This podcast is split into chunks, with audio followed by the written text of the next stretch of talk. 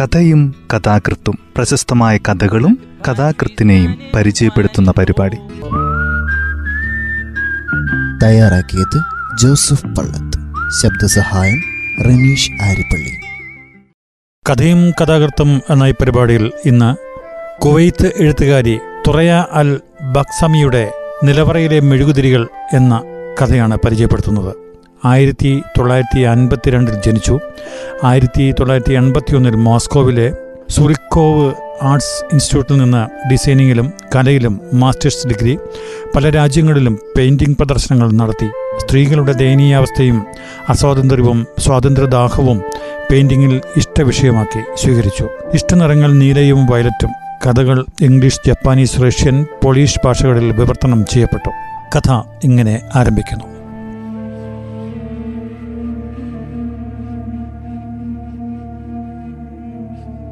മുതുകിൻ കൂട്ടിലൊടിക്കുന്ന ഉച്ചിനെ പോലെ അവൾ തോടിനുള്ളിലേക്ക് പിൻവലിഞ്ഞു. ഒറ്റ മെഴുകുതിരിയിൽ നിന്നുള്ള പുകയുടെ പ്രവാഹമേറ്റ് ഭയങ്കരമായി ചുമച്ചു. ആ അന്ധകാരത്തിലുള്ള അതിന്റെ സാന്നിധ്യം ചുറ്റുമുള്ള എല്ലാത്തിന്റെയും രൂപങ്ങളെ വിഴുങ്ങിയ കൂരിരുട്ടിനെ നീക്കാനുള്ള ഒരു വ്യഥ ശ്രമം മാത്രമായിരുന്നു. അവൾ ചുമ അടക്കിപ്പിടിച്ച് ശ്വാസം മുട്ടുമെന്നായി കുട്ടികളെ ഉണർത്താൻ തോന്നിയില്ല. തന്റെ കുട്ടികൾ അവർ സമാധാനമായി ശ്വാസം മയക്കുകയാണ്. സുഖസുഷുപ്തിയിൽ സ്വപ്നങ്ങൾ കാണുകയായിരിക്കണം.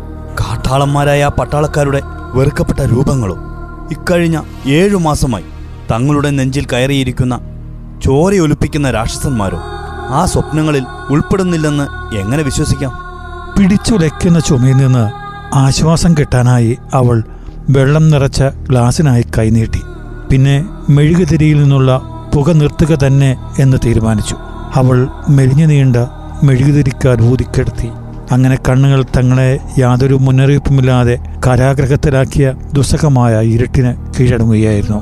യുദ്ധത്തിന്റെ നായാട്ട് നിയമങ്ങൾ അടിച്ചേൽപ്പിച്ച ജീവിത രീതിയിൽ നിന്നുള്ള രക്ഷയ്ക്കായി ഒരഭയമായി തെരഞ്ഞെടുക്കപ്പെട്ട അതിനനുസൃതമായ സ്ഥലമാണ് ഈ നിലവറ. സഖ്യകക്ഷി സൈനികർ ആകാശയുദ്ധം തുടങ്ങിയപ്പോൾ കുവൈത്ത് നഗരവാസികൾ നിലവറകളും തിരക്കി ഭ്രാന്തെടുത്ത് പാഞ്ഞു നടക്കുകയായിരുന്നു. നിലവറ എന്ന പദം പോലും അതിജീവനത്തിന്റെ ബോംബ് വർഷമേറ്റ് നിലംപരിശായേക്കാവുന്ന ഫ്ളാറ്റുകൾക്കിടയിൽ ജീവനോടെ കുഴിച്ചിടപ്പെടാതെ രക്ഷപ്പെടുന്നതിന്റെ പര്യായമായി മാറി. അവളുടെ വീടിന്റെ നിലവറയെ നിറയെ പഴയ വീട്ടു ഫർണിച്ചറുകളുടെ കഷ്ണങ്ങളും സ്കൂൾ പുസ്തക കൂടുകളും അത്തരം സകല ഉപയോഗശൂന്യമായ വസ്തുക്കളുമായിരുന്നു ആ നിലവറ. അവളുടെ താൽക്കാലിക ശവക്കല്ലറയായിരുന്നു. ചലിക്കാനും ഉറങ്ങാനും സ്ഥലം വളരെ പരിമിതം. അയൽവാസികളോട് പോലും കൂടെ വന്ന് പാർക്കാൻ പറയാൻ വയ്യ. അന്ധകാരം അവളെ കൊഞ്ഞനം കാട്ടി. പുറത്തെ ഭ്രാന്തമായ ഗർജനം നിലവറയുടെ മുകളറ്റത്തുള്ള കിളിവാതിലുകളെ അവൾ ഒളിച്ചിരിക്കുന്ന ഭൂമിക്കടിയിലെ ഈ കുഴിയിലൂടെ വിടവിനെ പിടിച്ചു കുലുക്കിയപ്പോൾ അവൾക്ക് വിറയൽ അനുഭവപ്പെട്ടു അവ നിർത്താതെ ഭയങ്കരമായി കുലുങ്ങിക്കൊണ്ടിരുന്നു. പൂട്ടുകളും താക്കോലുരളും ചുവരനോട് ചേർത്ത് ഘടിപ്പിച്ച ഇരുമ്പ് വിജാവിരികളും ഇളകി പറഞ്ഞു പോകുമെന്ന് തോന്നി.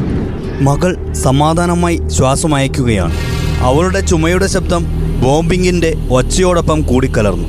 ആ ശബ്ദ കോലാഹലങ്ങളെല്ലാം ഉണ്ടായിട്ടും കുട്ടികൾ തങ്ങളുടെ സ്വപ്നസഞ്ചാരത്തിലാണ്. അങ്ങനെയായിരുന്നുവെങ്കിൽ എത്ര നന്നായിരുന്നു. ഉറക്കം അവരെ ഭീതിയിൽ നിന്ന് കാത്തുരക്ഷിക്കുന്നു. ഭയവും ആശങ്കയും ഉത്കണ്ഠയും തനിക്ക് മാത്രമേ ഉള്ളല്ലോ എന്നതിനാൽ അവൾക്ക് സന്തോഷമുണ്ട്.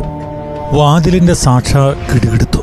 സ്ഫോടനത്തിന്റെ ശക്തി കാരണം കെട്ടിടത്തിന്റെ ഇഷ്ടിക കട്ടകൾ വെച്ച ആ ഭാഗം തകരുകയോ കെട്ടിടത്തിന്റെ മുകൾ വശം ഇടിഞ്ഞു വീഴുന്നത് കേൾക്കുകയോ ചെയ്യുമെന്ന് അവൾ പ്രതീക്ഷിച്ചു. പക്ഷെ താൻ വെറുക്കുന്ന ഉച്ചാരണത്തിൽ നിഷ്ഠൂരവും പരുഷവുമായ ഒച്ചയിൽ ഒരാൾ അലറുന്നത് കേട്ടതാണ് അവളെ ഞടുക്കിയത്. നിന്റെ കാറ്. ഈ ഭ്രാന്തമായ അലർച്ചയ്ക്ക് ശേഷം ആരോ കെട്ടിടത്തിന്റെ പുറംവാതിൽ ഊക്കോടെ ചവിട്ടുന്നു. തങ്ങൾ അവിടെയുള്ള വിവരം അവർ അറിയാനിടയാകരുതെന്ന് ഉറച്ചുകൊണ്ട് അവൾ ഉപ്പുരസമുള്ള കണ്ണീർ നിശബ്ദം സഹിച്ചു. തേങ്ങിക്കരച്ചിൽ അടക്കിപ്പിടിച്ചു. ഇളക്കം നിൽക്കാത്ത വാതിലിന്റെ മറ്റേ ഭാഗത്ത് എന്തൊക്കെയോ കുഴപ്പങ്ങൾ നടക്കുന്നുണ്ട്. കർശനക്കാരന്റെ ഒച്ച പോയി പകരം പട്ടാള വാഹനത്തിന്റെ ശബ്ദം.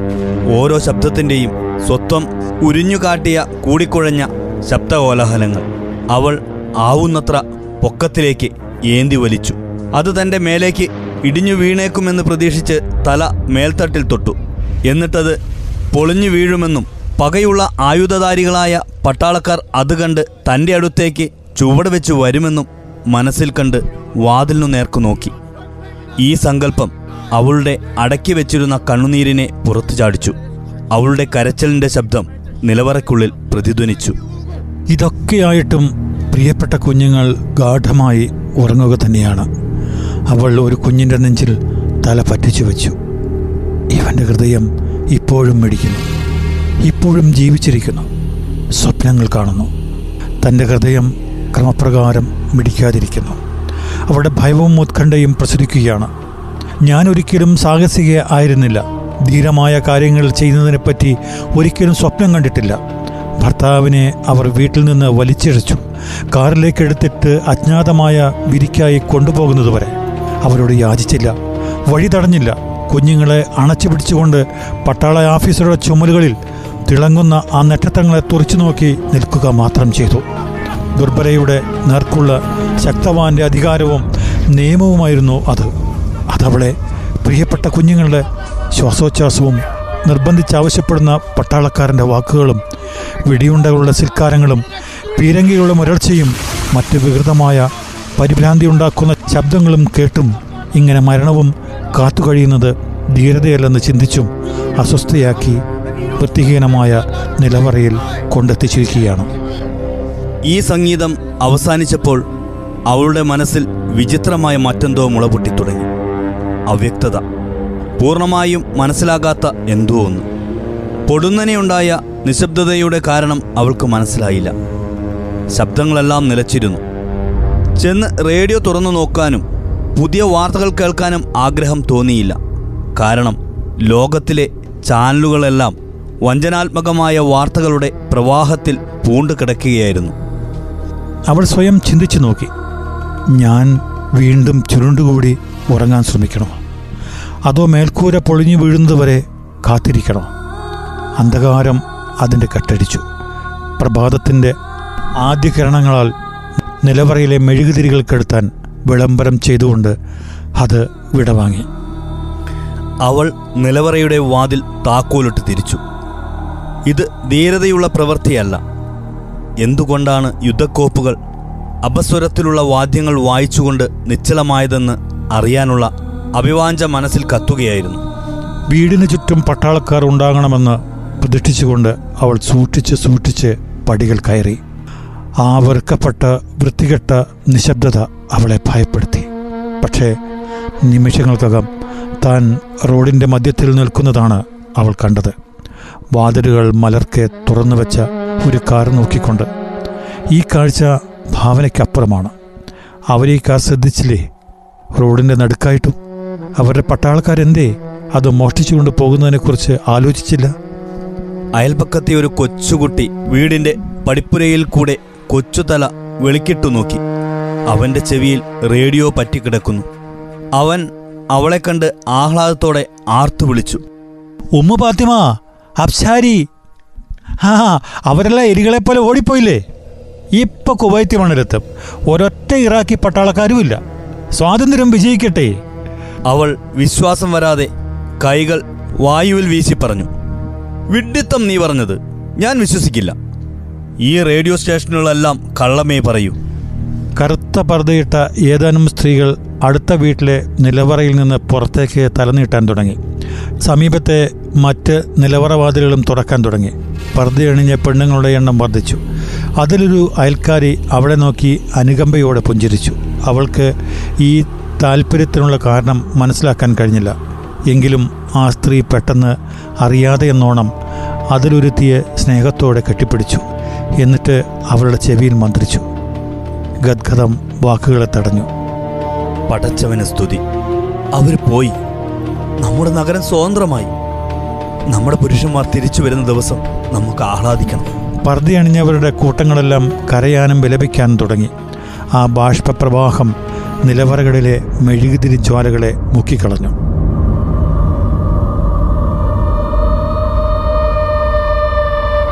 കഥ ഇവിടെ അവസാനിക്കുന്നു. തുറയ അൽ ബക്സമി പത്രപ്രവർത്തക എന്ന നിലയ്ക്കും കുവൈത്തിൽ പ്രസിദ്ധയാണ്. കുവൈത്തിൽ ഇറാഖ് അധിനിവേശം സൃഷ്ടിച്ച ആഘാതം എന്ന വിഷയത്തിൽ ആയിരത്തി തൊള്ളായിരത്തി തൊണ്ണൂറ്റി മൂന്നിൽ Kuwait Foundation of Advancement of സയൻസിന്റെ അവാർഡ് നിലവറയിലെ മെഴുകുതിരികൾ എന്ന കഥയ്ക്ക് ലഭിച്ചു. ആയിരത്തി തൊള്ളായിരത്തി തൊണ്ണൂറ്റിയേഴിൽ ബാലസാഹിത്യത്തിന് സ്റ്റേറ്റ് അവാർഡ്. കൂടാതെ പെയിന്റിങ്ങിനും കഥകൾക്കുമായി പല പുരസ്കാരങ്ങളും നേടിയിട്ടുണ്ട്. ഇപ്പോൾ കുവൈത്ത് സിറ്റിയിൽ സ്വന്തമായി ആർട്ട് ഗ്യാലറി നടത്തുന്നു.